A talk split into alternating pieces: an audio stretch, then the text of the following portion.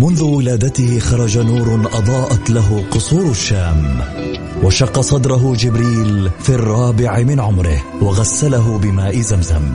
عاش حياته يتيما بلا أب وفقد أمه في عمر السادسة. وبوجوده ورسالته وأخلاقه تغير معه العالم وأصبحنا نسير على سراجه المنير. الآن السراج المنير مع فيصل الكاف على Mix FM. Mix FM هي كلها في ال mix.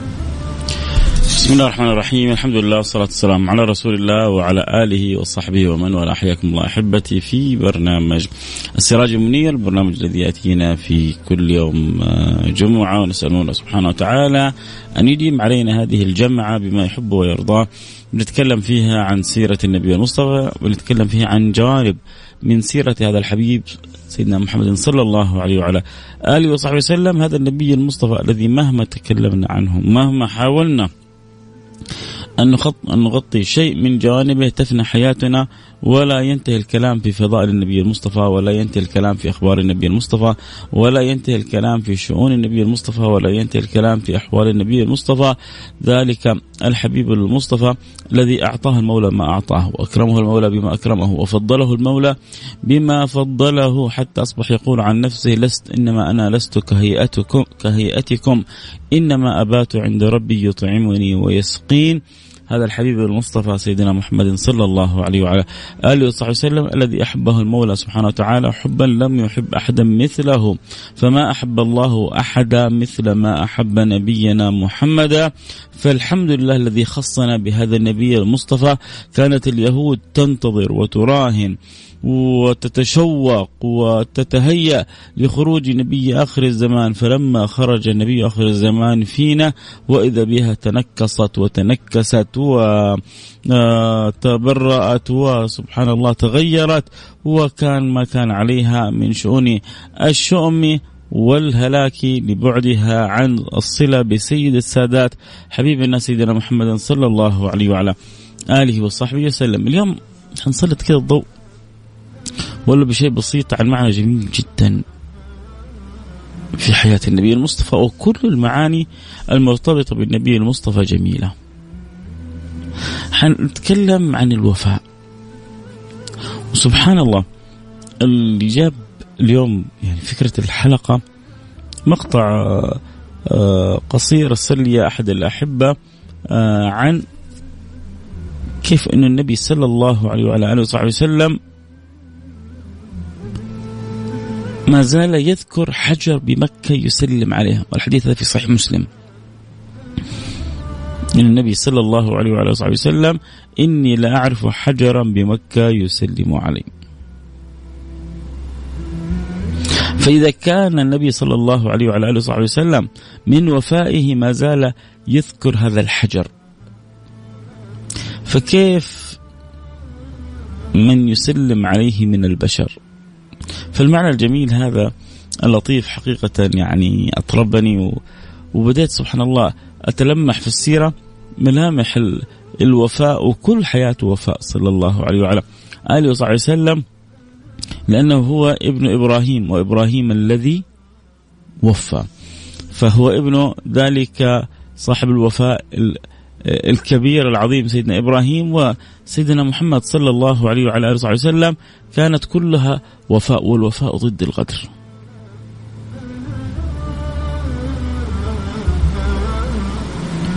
والنبي صلى الله عليه وعلى آله وسلم امضى حياته كلها وفي مع كل من أحبه مع كل من ناصره مع كل من وقف معه مع كل من خدمه مع كل من بذل ولو شيء يسير.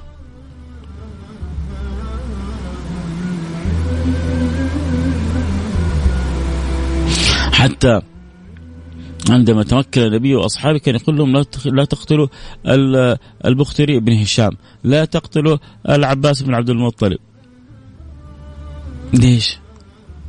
لأن البختري بن هشام كان له دور كبير في نقض الحصار اللي كان على النبي وأصحابه في شعب أبي طالب. لما انحصر بذلك الشعب ثلاث سنين حتى أكلوا من ورق الشجر حتى اخضرت أجداقهم.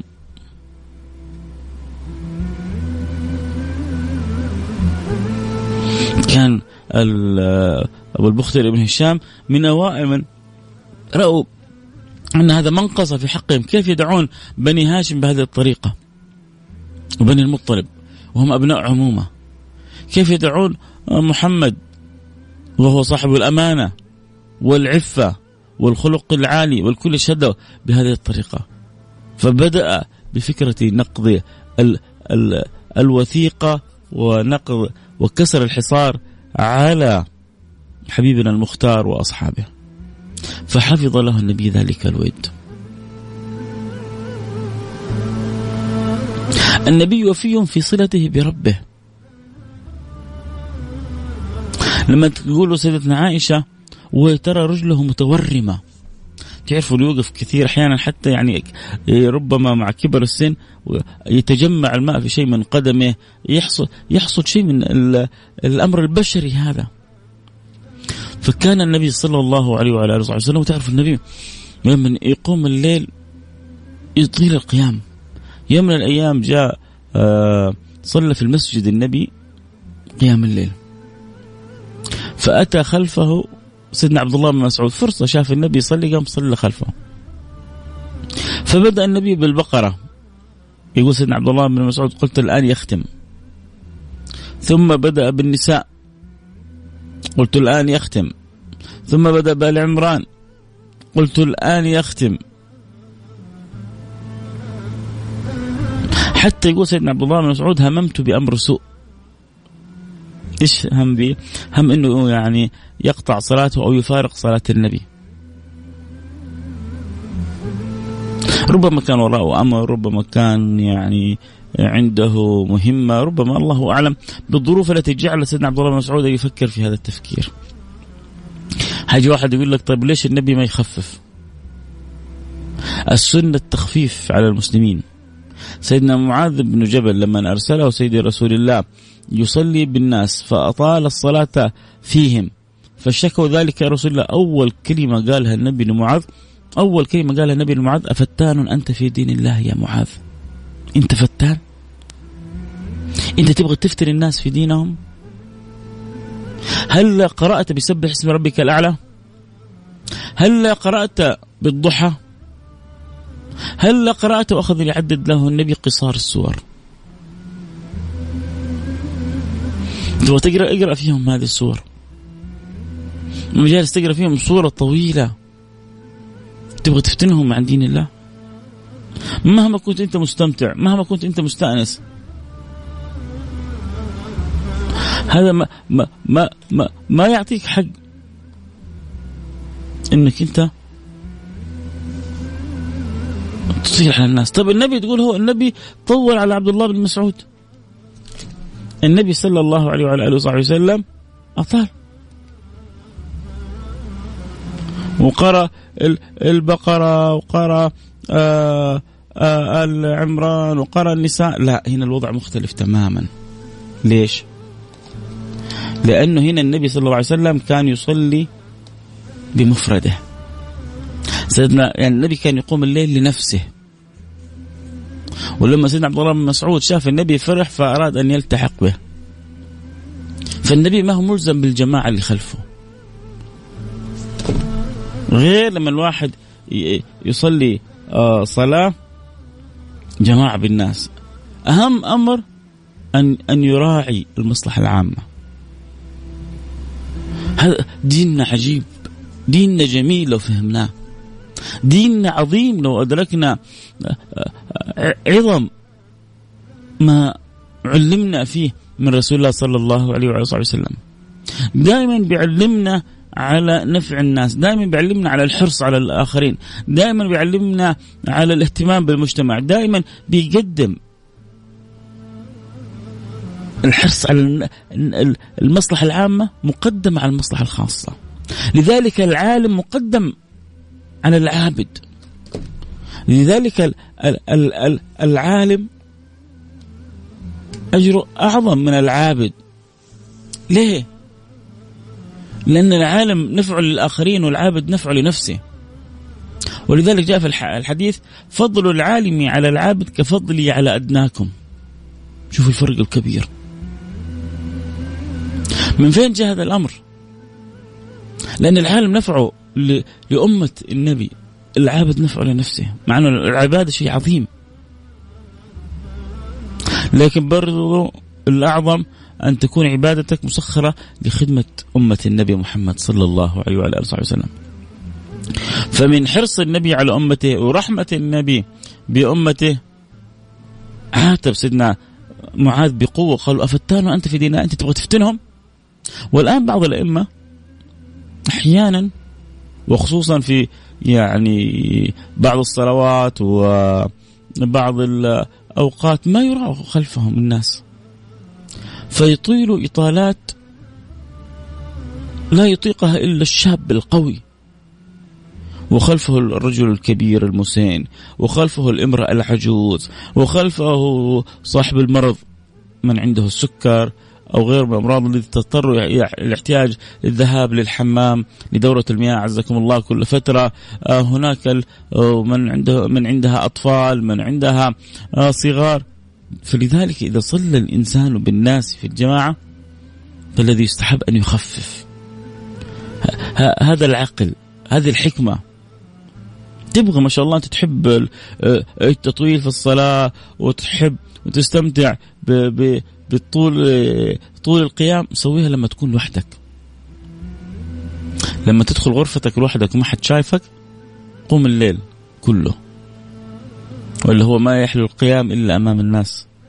ولا هو ما ما يحلو القيام إلا بتفاعل الناس. لا انتبه. قم لرب الناس. الشاهد إن النبي صلى الله عليه وعلى آله وصحبه وسلم كان يقوم الليل ويطيل القيام. وتعرف طول القيام من حيث آه، الصحة البشرية الظاهرة يؤثر طول القيام على الأقدام فيسبب حتى تجمع في المياه فيها.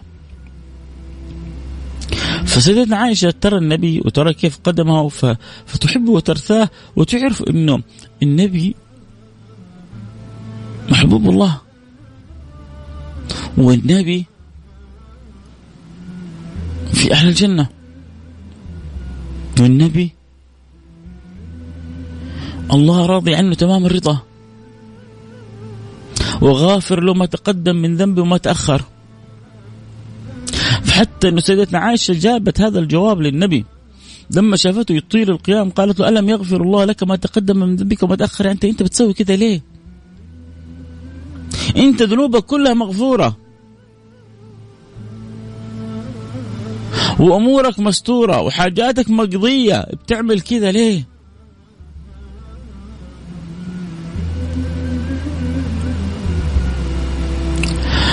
أكيد اللي حابين يتابعوا الحلقة صوت وصوره يستطيعوا الانضمام لنا على الإنستغرام live @فيصل كاف ممكن تتابع الحلقة صوت وصوره تقدر تنضم لنا على الإنستغرام live @فيصل كاف F A I S A L K A F وكذلك على تويتر @Mix FM فسيدنا حاجة بتقول له آه وتعطي له جواب أو أو يعني الكلام المنطقي. ألم يغفر الله لك ما تقدم من ذنبك وما تأخر؟ انت مو غفر لك ربي ما تقدم من ذنبك وما تأخر. أعطاها جواب واحد مختصر النبي صلى الله عليه وآله وسلم. شوفوا هنا الوفاء هنا الوفاء في الصلة بالله سبحانه وتعالى. قال أفلا أكون عبدا شكورا؟ أفلا أكون عبدا شكورا؟ أفلا أكون عبدا شكورا؟ وإن غفر الله لما تقدم من ذنب وتأخر يا جماعة في ناس تجاوزت أن تعبد الله فقط لأنها تريد من الله.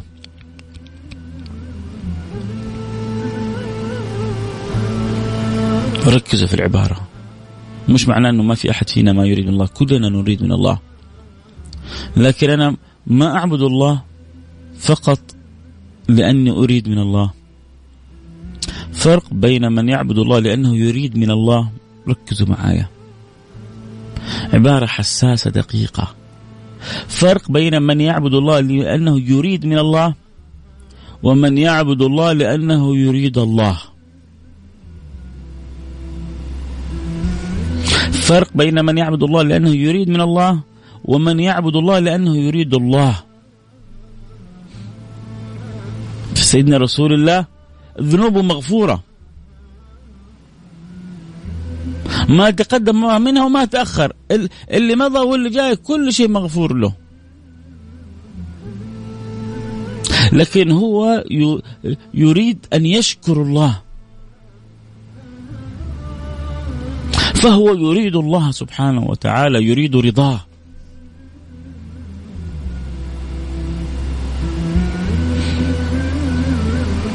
يريد رضا الله.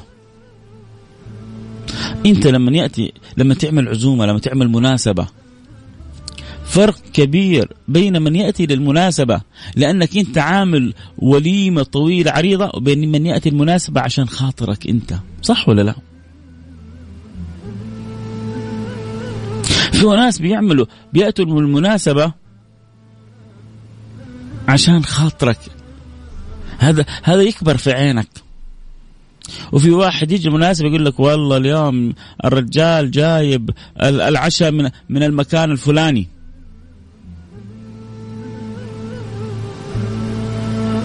العشاء من المطعم العلاني. العشاء حيكون تحفة. انت لو عرفت انه هذا جاي عشان عشاك حتعشيه. لكن فرق كبير بين من أتى من أجلك وأكيد حتعشيه أحسن عشاء. وحتجلسه في أحسن مكان. لأنه هذا جاي يقدرك. وفرق بين من أتى حتى يتعشى عندك. فرق كبير بين من يعبد الله سبحانه وتعالى فقط لأنه خايف يدخل النار. أو يعبد الله لأنه فقط. أنا بقول فقط لأنه كلنا نبغى الجنة. وكلنا نبغى الأجر. وكلنا نبغى العطاء وكلنا نبغى الفضل. لكن فرق بين من فقط أنا أعبد الله عشان ما أدخل النار أو أعبد الله فقط عشان أدخل الجنة وبين من يعبد الله لأن الله مستحق للعبادة. لأن الله خالقي ورازقي. لأني أنا أبغى قبل الجنة رضا الله سبحانه وتعالى.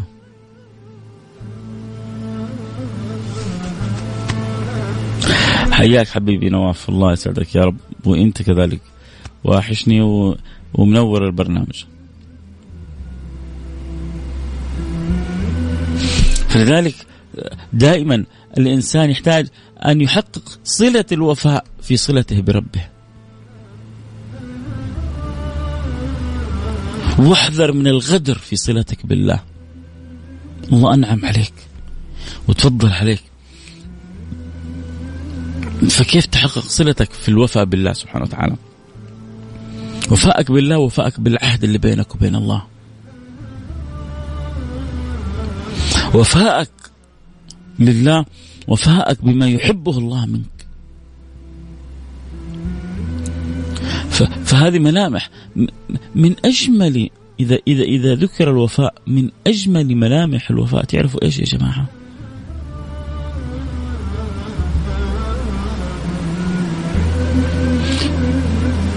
من إيش من أجمل ملامح الوفاء؟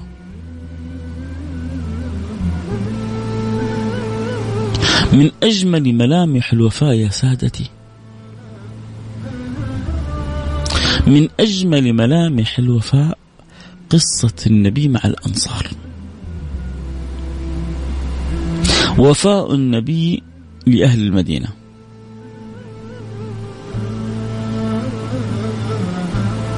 وفي بعدها ملمح عظيم من الوفاء حختم به الحلقة.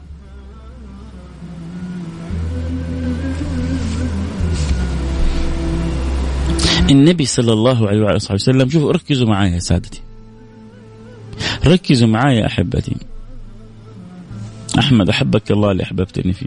الله يجبر خاطركم يا رب. على كل رسالة حلوة وعلى كل كلمة جميلة بترسلوها.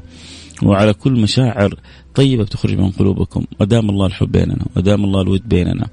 ويا رب يا رب يا رب قولوا آمين. يا رب كما جمعتنا على ذكر النبي اجمعنا على حوض النبي. أنا كل هؤلاء اللي يسمعونا ويحبوني وأحبهم يا رب مثل ما جمعتنا على ذكر النبي نحن إياكم الآن في في ساعة ذكر في مجلس ذكر. اللي يسأل كيف انضم لتويتر. عندك تويتر هو نفس الانستغرام نفس السناب ال social عندي ميديا كلها نفس ال nickname. F A I S A L K A F فيصل كاف على طول. F A I S A L K A F الحب هذا المتبادل بيننا لانكم أوفياء.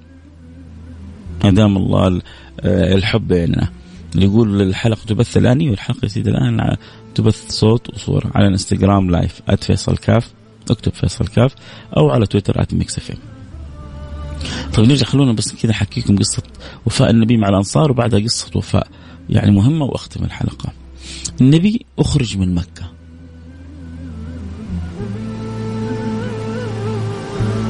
ولما خرج من مكة جاب عبارته العجيبة هذيك. والله إنك لأحب البلاد إلي. ولولا أن قومك أخرجوكني منك ما خرجت. شوفوا تخيلوا. من شدة ألم النبي من خروجه من مكة. بيخاطب بيخاطبها وبيكلمها. وبيقول لها ترى أنت أحب البلاد إلى قلبي. شوف هي أحب البلاد إلى قلبه لكن لكن دعوة الله أحب شيء. لأجل دعوة ربنا سيب البلاد اللي يحبها. لأجل خدمة دينه سيب البلاد ترك البلاد اللي بيحبها. ترى الأمر مرة صعب. ولما ترك النبي وأصحابه مكة وخرج من مكة جاءت عند تلك الفترة عقيل بن أبي طالب ظن أنهم لن يرجعوا.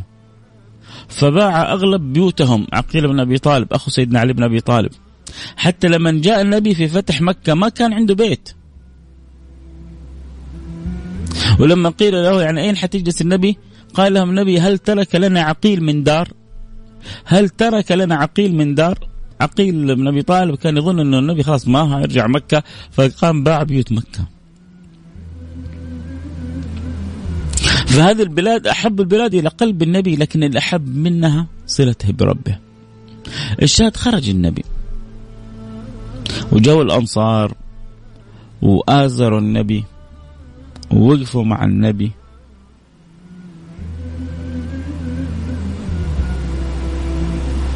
فلما دارت الأيام وتمكن النبي من فتح مكة.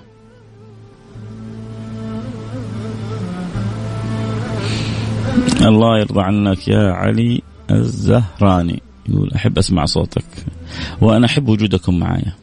أحبكم الله اللي احببتموني فيه يا رب.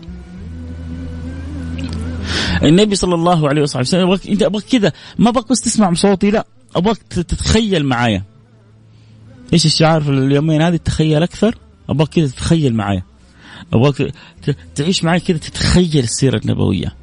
واحد يحب بلد خرجوه منها. خرجوه وهو من حيث الصورة هو ما معه أي قوة. ضعيف من حيث الصورة الظاهرة. فريد وحيد. خرج. من مكة. خرج مكة وهو يطل فيها ويخاطبها ويكلمها ويبوح لها بالسر اللي في قلبه. ويقول ترى أنت أحب البلاد لي ولو قومك ما خرجوك إني منك ما خرجت. لكن قومك هم اللي خرجونا منك. شوفوا شوفوا كيف خطاب الحب اللي بينه وبين مكة. دارت الأيام. الأنصار احتووا رسول الله. فدوا رسول الله بأموالهم ببيوتهم بأولادهم بكل ما يملكون. كلها جعلوها بين يدي رسول الله. بل جعلوها بين يدي أصحاب رسول الله. حتى يأتي القائل منهم يقول سيدنا عبد الرحمن يقول لسيدنا عبد الرحمن بن عوف إن عندي يعني هذين البستانين خذ منهما ما شئت ودع منهما ما شئت. إن عندي هاتين الزوجتين خذ منهما ما شئت ودع لي الأخرى. قال سيدنا عبد الرحمن عوف بارك الله لك في مالك وبارك الله لك في زوجك دلني على السوق. الله يبارك لك في زوجتك والله يبارك لك في مالك لأن النبي أخى بينهم. فهذا قرر أنه كل شيء عنده يقاسمه بالنصف.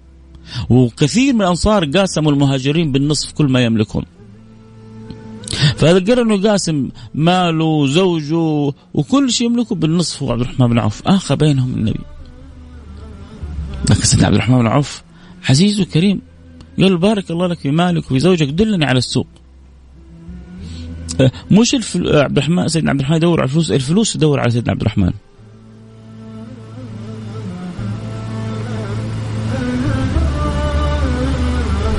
شكرا حبيبي رائد. والله يديمها يا رب إن شاء الله. فالفلوس اللي تدور على سيدنا عبد الرحمن. ولذلك هو من كبار التجار. المهم النبي خرج من مكة والتفت إلى مكة وخاطب مكة واحتضنوه الأنصار وأول أنصار ودارت الأيام وكبرت شوكة الإسلام. ويوم بعد يوم دائرة الإسلام تتوسع. حتى أصبحت يعني دائرة الإسلام مكونة من آلاف مؤلفة. النبي 13 آه، سنة اللي أسلموا معه عدد بسيط جدا. عدد بسيط جدا. ولكن الآن بعد ذلك اللي أسلموا وبعد الهجرة أعداد جدا كبيرة.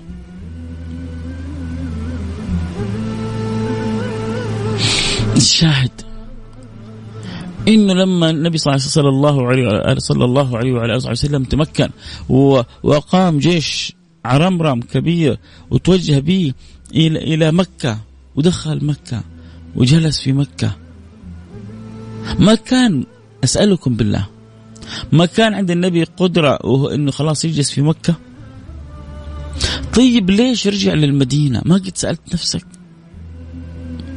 ليه النبي رجع للمدينة؟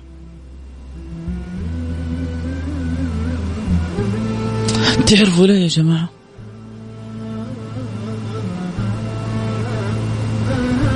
تعرفوا ليه يا جماعة؟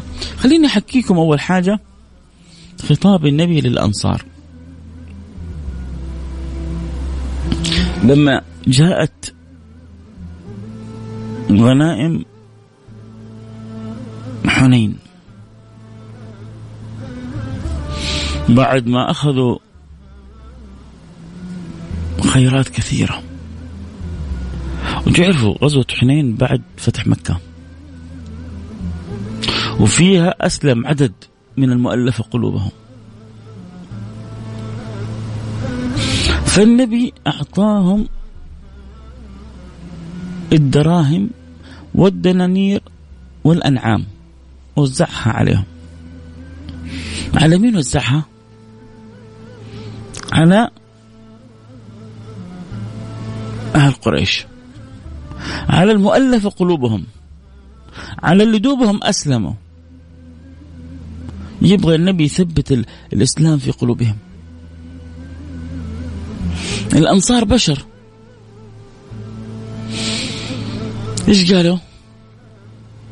قالوا لقد حن رسول الله إلى أهله. سيوفنا سيوفنا تقطر من دمائهم. والأموال تذهب لهم. إحنا اللي جالسين نجاهد مع النبي. إحنا اللي جالسين ندافع عن النبي. إحنا جالسين نقاتل النبي. سيوفنا كلها مليئة من دمائهم خدمة لدين الله. وأول ما دخلوا الدين قام النبي أعطاهم الأموال. سعد بن عبادة ما استحمل. إنه يسمع ذا الكلام يجري بين أصحاب الأنصار. وهم أئمة الوفاء راح عند النبي. فقالوا إنه يعني أصحاب الأنصار وجدوا في نفسهم من هذا الأمر يا رسول الله. إن هذا الحي قد وجدوا عليك في أنفسهم مما صنعت في هذا الفيء الذي أصبته قسمت في قومك وأعطيت عطايا عظاما في قبائل العرب ولم يكن في هذا الحي من الأنصار شيء. شوف تخيلوا. الخيرات كلها اللي جاءت أعطاها لقريش وأعطاها لنواحي العرب والأنصار اللي بذلوا الغالي والنفيس وأموالهم وكل حاجة ما أعطاهم حاجة واحدة. يعني خذوها بالعقل والمنطق يا جماعة. إيش الكلام هذا؟ النبي على طول قال لسيدنا سعد ويعني وانت إيش تقول يا سعد؟ إيش جاوبه سيدنا سعد؟ قالوا إنما أنا امرئ من الأنصار. يعني ترى أنا واحد زيهم أنا واحد بس أنا ما قدرت أستحمل أشوف يتكلموا بينهم وبين. على طول على طول جيت بلغتك. ولكن حتى أنا في قلبي زيهم. فالنبي صلى الله عليه وعلى آله وسلم قال له اجمع الأنصار. ولا يدخل أحد من غيرهم بينهم. ما نبغى ولا واحد يدخل من غير الأنصار. ولما ناداهم النبي قال لهم ما مقالة بلغتني عنكم؟ الله الأنصار يموتوا في النبي. الأنصار يذوبوا في حب النبي. الأنصار عشقهم سيدنا محمد. فتخيلوا هذا اللي بتحبه كل هذا الحب.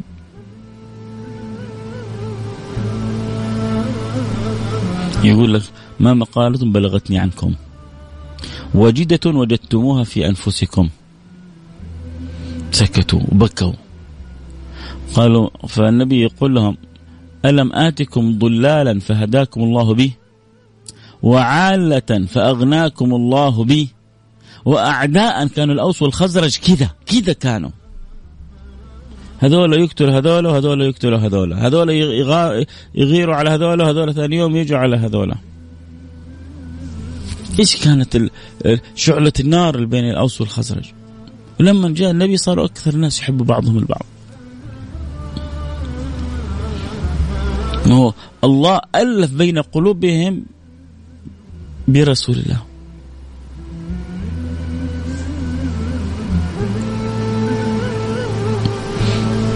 الله جعل النبي سبب في أن تتألف قلوبهم.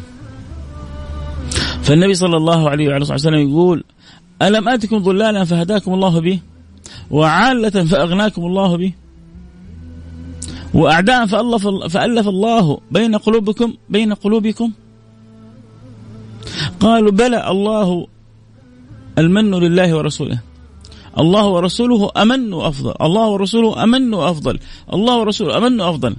النبي صلى الله عليه وعلى آله وصحبه وسلم يقول لهم أما لو شئتم لقلتم ولا صدقتم وصدقتم. وأنتم لو قلتوا هذا الكلام أنتم صادقين. أتيتنا مكذبا فصدقناك ومخذولا فنصرناك وطريدا فآويناك وعائلا فآسيناك. أنتوا لو تبغوا تقولوا إنه أتيتنا مكذبا فصدقناك أنتوا صدقتم أنتوا كاذبين. أتيتنا مخذولا قومك خذلوك وإحنا اللي وقفنا معك ونصرناك أنتوا صادقين. طريدا طردوك أهل مكة وإحنا اللي احتضناك أنتوا صادقين. النبي لما قال لهم كذا الأنصار لحاهم لو عصرتها لأخرجت منها الماء من كثرة البكاء. انت لم يعني اللي ما حب ما, ما, ما يفهم الكلام اللي نقوله جالسين. اللي حب يفهم قد إيش. لما يعاتبك اللي يحبك.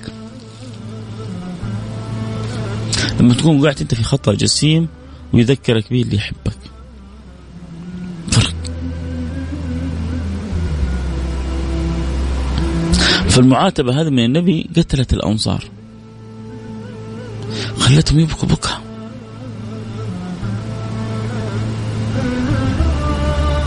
بعد ذلك النبي أخذ بخاطرهم. فقالوا والذي نفس محمد بيده.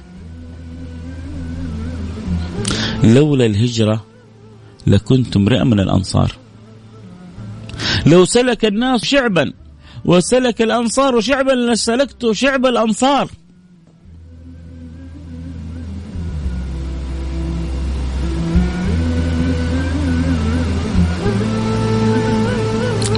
اللهم ارحم الأنصار.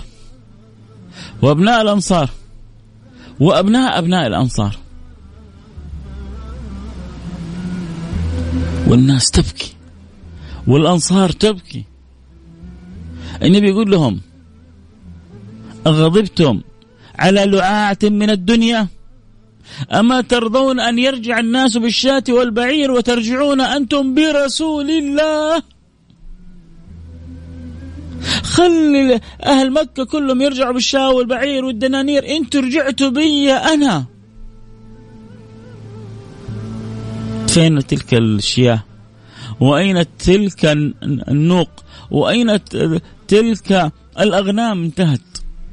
لكن ما زالت المدينة سعيدة وفائزة بوجود النبي وسطها وبينها. ما زالت المدينة مكرمة بوجود هذه الحضرة الشريفة. رجع عندهم النبي ومكث عندهم النبي إلى أن مات سيدي رسول الله صلى الله عليه وعلى آله وصحبه وسلم.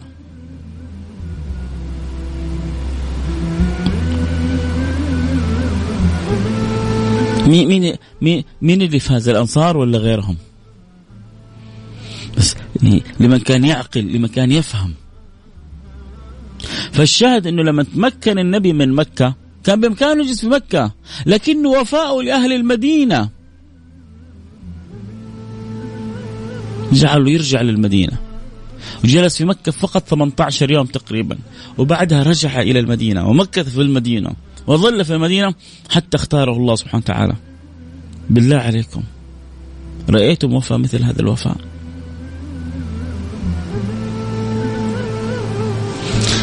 إيش نقول؟ يا كل ما في النبي حلو. تحتار تتكلم في إيش في النبي؟ تحتار تتكلم في إيش في النبي؟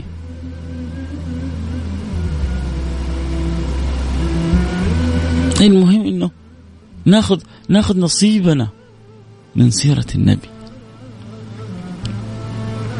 ناخذ نصيبنا من حب النبي. ناخذ نصيبنا من الصلة بالنبي. نرجع إحنا برسول الله نبغى نرجع أبغى كل واحد فينا يرجع من الحلقة برسول الله. نبغى نرجع برسول الله في عقولنا في قلوبنا في أرواحنا في أفئدتنا في قلوبنا. وما كان الله ليعذبهم وأنت فيهم. تفهم الآية هذه؟ تعرف معنى العبارة هذه؟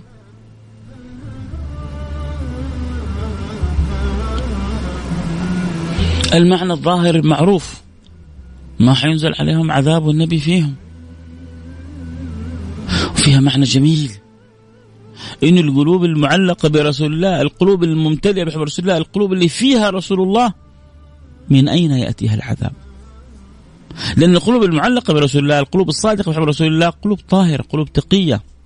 والقلوب الطاهرة النقية هذه القلوب السليمة. وهذه القلوب الوحيدة اللي تنفع يوم القيامة ليوم لا ينفع مال ولا بنون إلا من أتى الله بقلب سليم.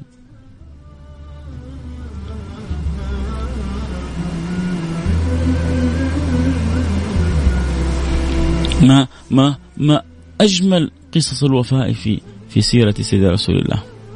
وأما وفاء النبي مع سيدتنا خديجة أمر محير. الست ماتت وراحت وتوكلت وتوجهت إلى عند ربها والنبي دائما في ذكرها. كل ما جاله شيء حلو كذا راح أرسل منه جزء لصويحبات خديجة كان النبي يقول سيدنا أنس كان النبي صلى الله عليه وعلى آله وصحبه وسلم إذا أتي بالشيء يقول اذهبوا به إلى فلانة فإنها كانت صديقة خديجة. اذهبوا به إلى بيت فلانة فإنها كانت تحب خديجة. الله الله إيش الحلاوة هذه؟ إيش العظمة دي؟ إيش الجمال ده؟ حيرت بعقولنا بعقولنا وبقلوبنا من جمالك يا سيدي يا رسول الله. أعيا الورى البصيري بيقول أعيا الورى عن فهم معناه فليس يرى في القرب والبعد فيه غير منفحم أعيا الورى عن فهم معناه فليس يرى في القرب والبعد فيه غير منفحم ومع ذلك لم يمتحن بما تعي العقول به. لم يمتحن بما تعي العقول به حرصا علينا فلم نرتب ولم نهم. الله الله الله الله. كل ما أتى له شيء حلو قال اذهبوا به إلى صاحبة خديجة. اذهبوا إلى فلانة فإنها كانت تحب خديجة. حتى صارت سيدتنا عائشة تقول إيش؟ إيش بتقول سيدتنا عائشة؟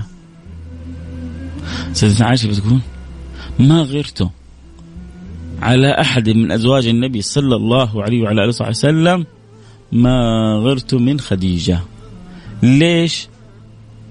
قالت وما بي أن أكون أدركتها أنا ما أدركتها. وما ذاك إلا لكثرة ذكر رسول الله لها. ما غرت. مين حتغار من مين سيدتنا عائشة؟ هي أحلاهم وهي أصغرهم وهي أجملهم وهي بنت الصديق كل المواصفات فيها. تغار من مين؟ لكنها دخلت في قلبها الغيرة. قالت ما غرت من أحد من أزواج النبي ما غرت من خديجة. ليه؟ قالت وما به أن أكون أدركتها. وما ذاك إلا لكثرة مش مش ذكر لكثرة ذكر رسول الله صلى الله عليه وسلم لها. وإن كان ليذبح الشاة فيتتبع بها صدائق خديجة فيهديها لهن. إذا تتبع فيها صاحبات خديجة فيهديها لهن.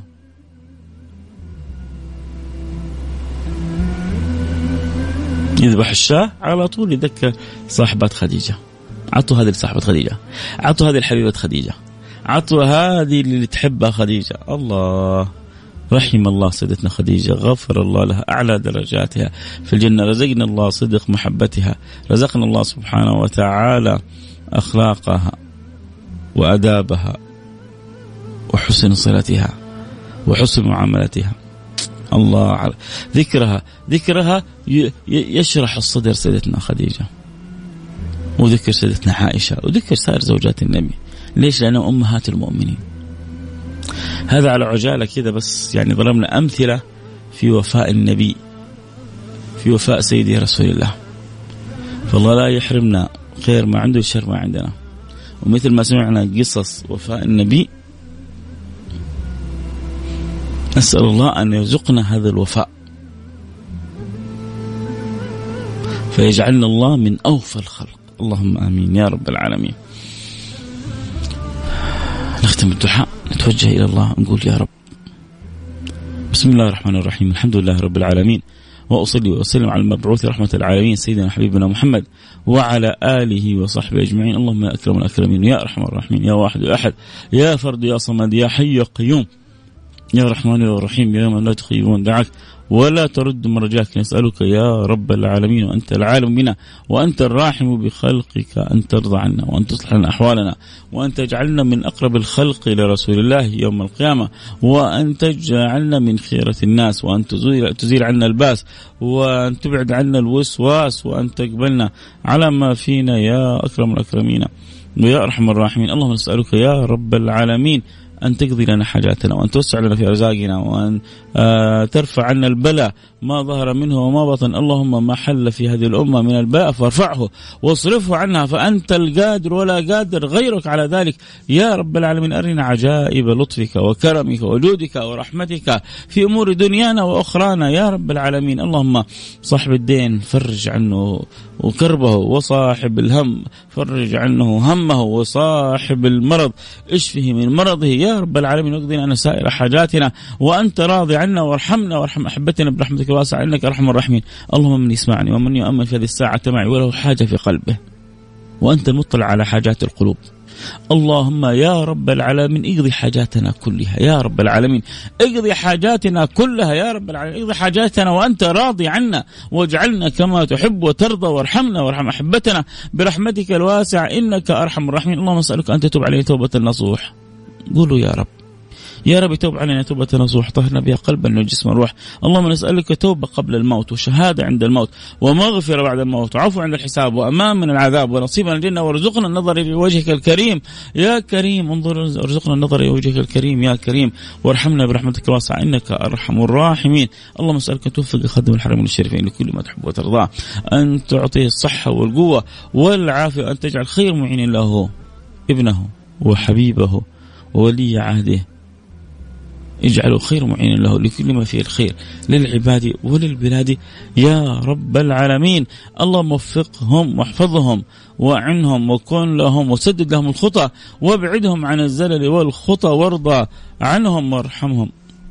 برحمتك الواسعة إنك أرحم الراحمين.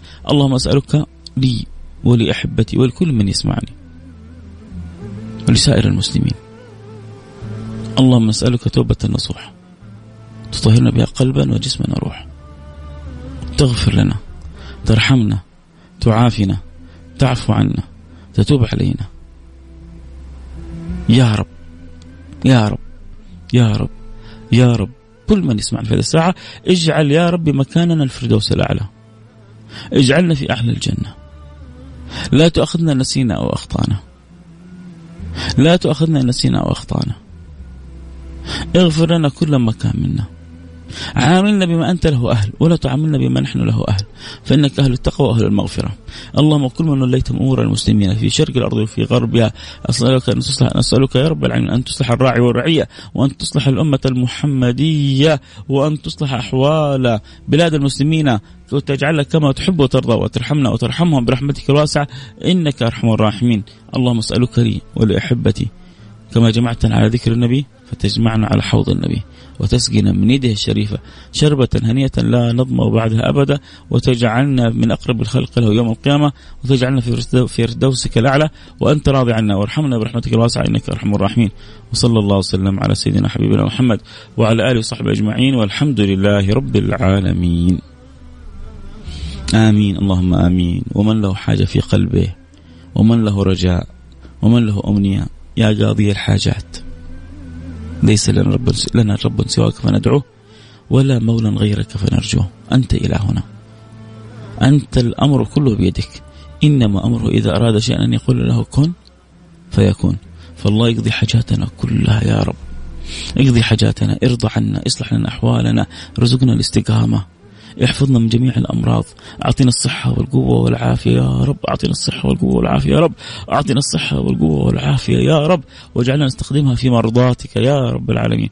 صلى الله وسلم على سيدنا حبيبنا محمد وعلى آله وصحبه أجمعين. والحمد لله رب العالمين.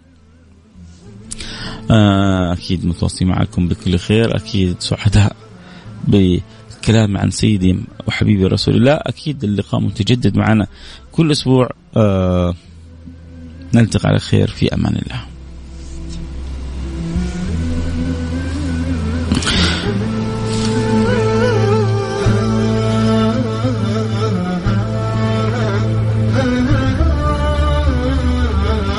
يسأل عن الحلقة موجودة موجودة بعد دقيقتين ثلاثة حتكون إن شاء الله على انستغرام live @فيصل كاف وحتكون إن شاء الله موجودة على في ال broadcast at Mix FM وعلى تويتر at Mix FM والله يجمعنا اياكم دائما بالخير. واللي استأنسوا وانبسطوا وإن شاء الله ينشروا كذلك على الغير كذلك يستفيد ويستأنس ويسعد بسماع ما يربط ويذكر بالحبيب المصطفى سيدنا محمد صلى الله عليه وعلى آله وصحبه وسلم.